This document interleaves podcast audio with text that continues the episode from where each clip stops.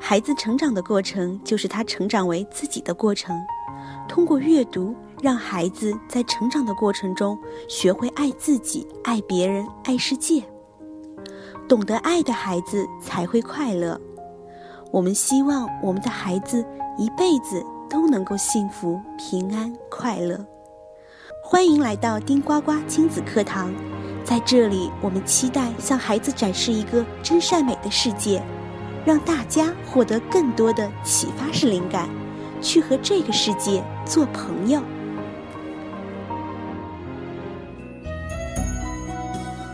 朋友们，大家好，我是陪大家聊孩子那些事儿的 Vivian。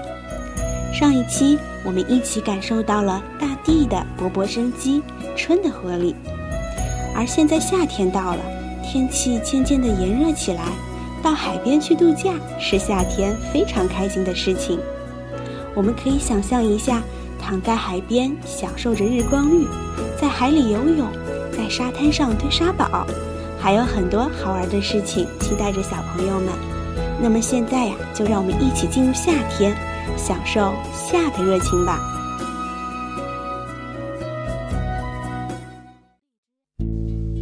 夏天，夏天到了，太阳在微笑，太阳公公出来了，天气好晴朗，我们四处去走走吧。太阳公公微微笑，高高的挂在空中不肯下来。地上开着小花，还有小昆虫爬来爬去。不管大人还是小孩，都越穿越少，有时候还会汗流浃背。冰激凌店、西瓜摊，生意特别好，这就表示夏天到了。草地上开满五颜六色的花朵，赶快过来，好美丽呀！有五颜六色的花。太阳公公看着它们，看它们跑来跑去，就像在花丛中飞来飞去的蝴蝶。草地上开满了红色、黄色、紫色、粉红色、蓝色的花朵。奔跑在花海里，整个人就像是置身于童话故事里一样，仿佛变成美丽的小公主。树上的果实成熟了。夏天是一年四季里有最多水果成熟的季节。你看，苹果长大了，挂在树上，果实累累，叫人忍不住想偷偷咬一口。姐姐爬上树去摘了一颗又一颗，太阳公公还是笑眯眯地在旁边陪着他们。蝴蝶闻到苹果的香味，也赶来凑热闹。又摘了一颗，弟弟小心拿好啊！好大啊，一定很甜。看到了吗？他们摘了一篮子的水果要回家吃呢，狗狗，你也想吃吗？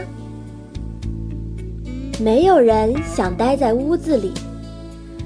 太阳公公越升越高，越升越高，天气变得晴朗又炎热，大家都想到屋外。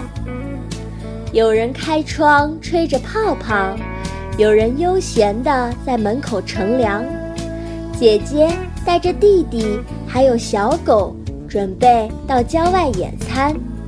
小鸟到处飞舞着，享受着温暖的太阳。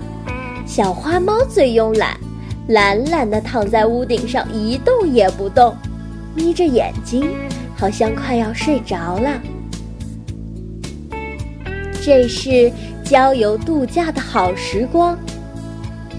学校开始放暑假，长长的假期最适合出去旅行了。你可以趴在草地上悠闲地看书，真是舒服。你也可以坐飞机或轮船到比较远的地方去度假，或者是骑着摩托车到海边去捡贝壳、吹吹风。你也可以来一趟火车之旅。这么多人出去玩，最怕在路上塞车了。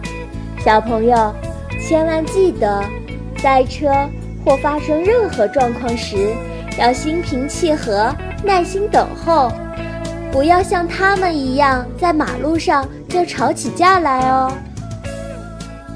麦田里一片金黄。夏天正是农作最忙的季节，稻田和麦田一样，在夏天会慢慢成熟。农夫们也在这个时候准备收割。你看，它们已经从青绿色变成金黄色了。一阵风吹过来，麦田就像海浪一样动了起来，像跳夏威夷草裙舞一样左右摇摆。让人忍不住想走到里面去玩一玩。太阳下山的时候，景色十分美丽。黄昏时，太阳公公已经累了，和海鸥一样，他也要回家休息。她的脸色变得红晕，就像是羞答答的小姑娘。好美呀，真叫人印象深刻。太漂亮了，姐姐！我好想永远住在这里。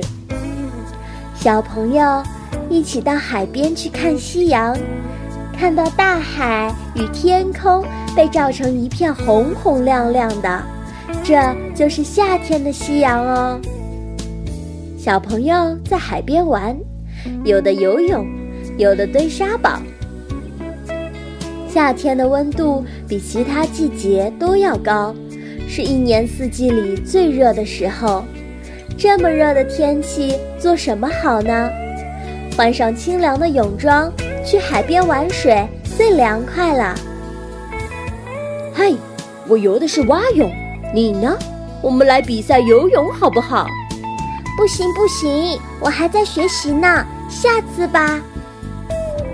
你可以在沙滩上堆沙堡，热了就到海里玩水或游泳，或者是像狗狗一样躺在沙滩上享受日光浴，睡个香甜的午觉。这么一来，夏天就不会让人觉得那么热了。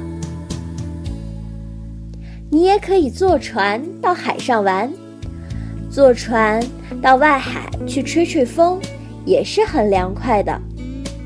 海鸟成群结队，呼啸而过，海面上出现了三三两两的船，有大轮船、小帆船以及小木船，一边晒晒太阳，还可以玩玩水、吹吹海风，谈天说笑，真是舒服。到海边去，说不定和小猫一样，还会看到鱼跳出海面来哦。你也可以坐船到海上玩，坐船到外海去吹吹风。炎热的天气很容易让人觉得口渴，会很想喝水或吃冰凉的东西。你看，就连小狗和小鸟也一样。这个时候，如果来一碗水果冰沙，小朋友们一定会大叫“耶”。因为温度越升越高，口干舌燥，如果不适时的补充水分，是很容易中暑的。要是夏天不太热，可以躺在阳光下休息。游泳累了，如果阳光比较小的时候，还是可以去太阳底下晒一晒，吸收一点维生素 B。你看，他们两个看起来好舒服的样子呢。晒得流汗了，就赶紧擦一擦，或者带把扇子扇扇，这就叫做日光浴哦。不过酷晒之前的保养也很重要，记得涂好防晒油，做好万全的准备。适当的晒晒阳光，会让你很健康、很有活力。只是小心别晒伤了。这就是夏天，夏天。很适合在海边度假，或者骑单车出去玩儿。小朋友可以在屋子里跑来跑去。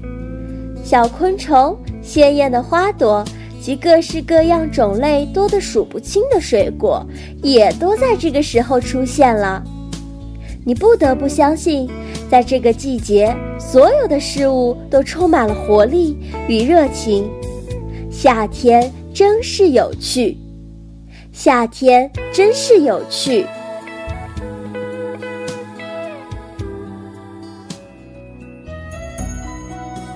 夏天一到，天气就变得晴朗又炎热。这个时候，大家都喜欢穿上轻便又凉爽的衣服。而在七八九这三个月里，虽然天气比较炎热，可是啊，一些香甜美味的水果也都成熟了，等着我们去采摘。譬如有西瓜、菠萝、芒果和荔枝等等。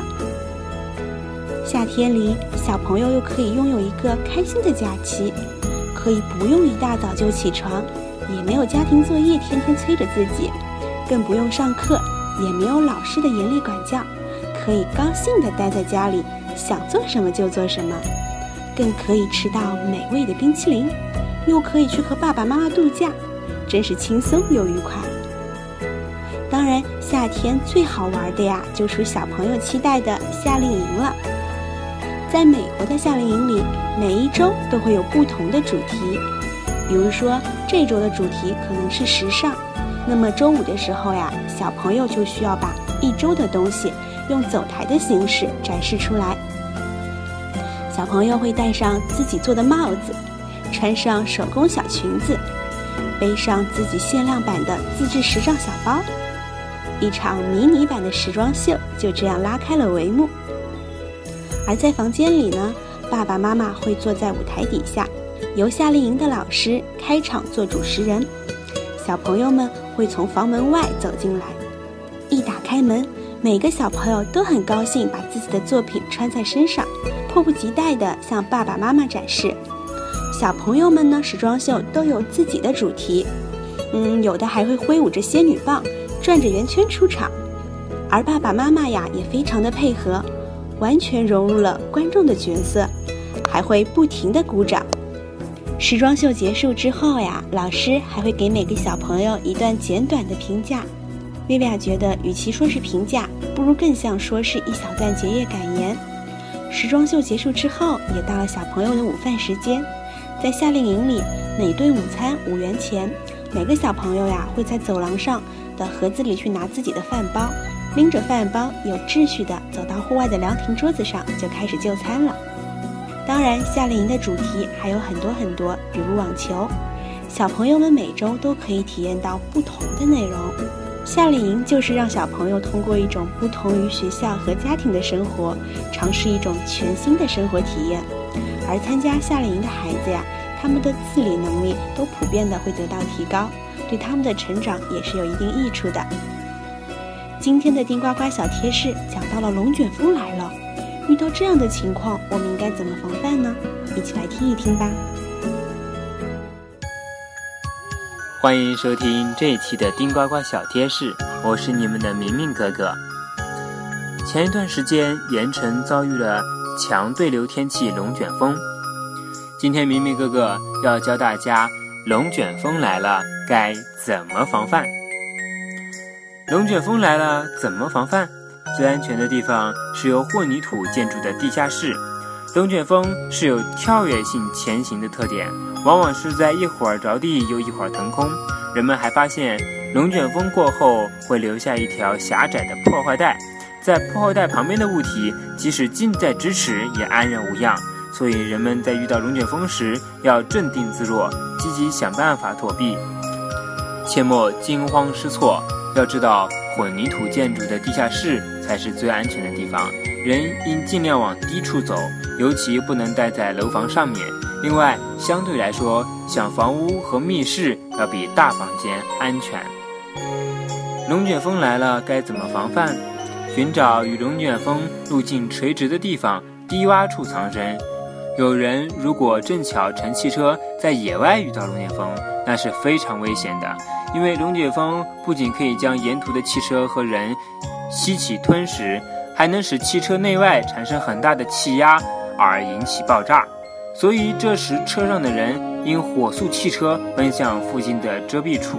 倘若已经来不及逃远，也应该当机立断，迅速找一个与龙卷风路径垂直的方向低洼区隐身。龙卷风总是直来直去，好像百米冲刺的运动员一样，他要急转弯是十分困难的。跑进靠近大树的房屋内躲避，房前屋后多植树，可抵御龙卷风的袭击。江苏的龙卷风灾害地区分布呈东多西少、沿海多、内陆少、大型水体多、丘陵山地少的特点。那么，如何预防龙卷风的袭击？牢记简单六条建议：一，在家时务必远离门窗和房屋的外围墙壁，躲到与龙卷风方向相反的墙壁或小房间内抱头蹲下，同时用厚实的床垫。或毯子罩在身上，以防被掉落的东西砸伤。躲避龙卷风最安全的地方是地下室或半地下室。二，在电杆倒、房屋塌的紧急情况下，应及时切断电源，以防止电击人体或引起火灾。三，在野外遭遇龙卷风时，记住要快跑，但不要乱跑，应以最快的速度朝龙卷风前进方向相反或垂直的方向逃离。来不及逃离的，要迅速找一个低洼地趴下，还要远离大树、电杆，以免被砸、被压或触电。正确的姿势是脸朝下，闭上嘴巴，眼睛用双手双臂护住头部。四、汽车外出遇到龙卷风时，千万不能开车躲避，也不要在汽车中躲避，因为汽车对龙卷风几乎没有防御能力，应立即离开汽车，到低洼地躲藏。五，在公共场所应向指定地点疏散，最好的掩蔽地是低洼的地方。六，离开桥、高坎、沿海岸及危险房或活动房。如果附近没有屏障，则应平伏于低洼地面，但要注意防水。龙卷风确实非常难以预测，而一些发达国家也在该领域做了大量的研究，也只是能够提前做到几分钟之内的预警。所以，我们要掌握自然灾害突然造访的自救知识，保护自己，保护家人。今天的小贴士就到这里了，谢谢大家收听，我们下期再见喽。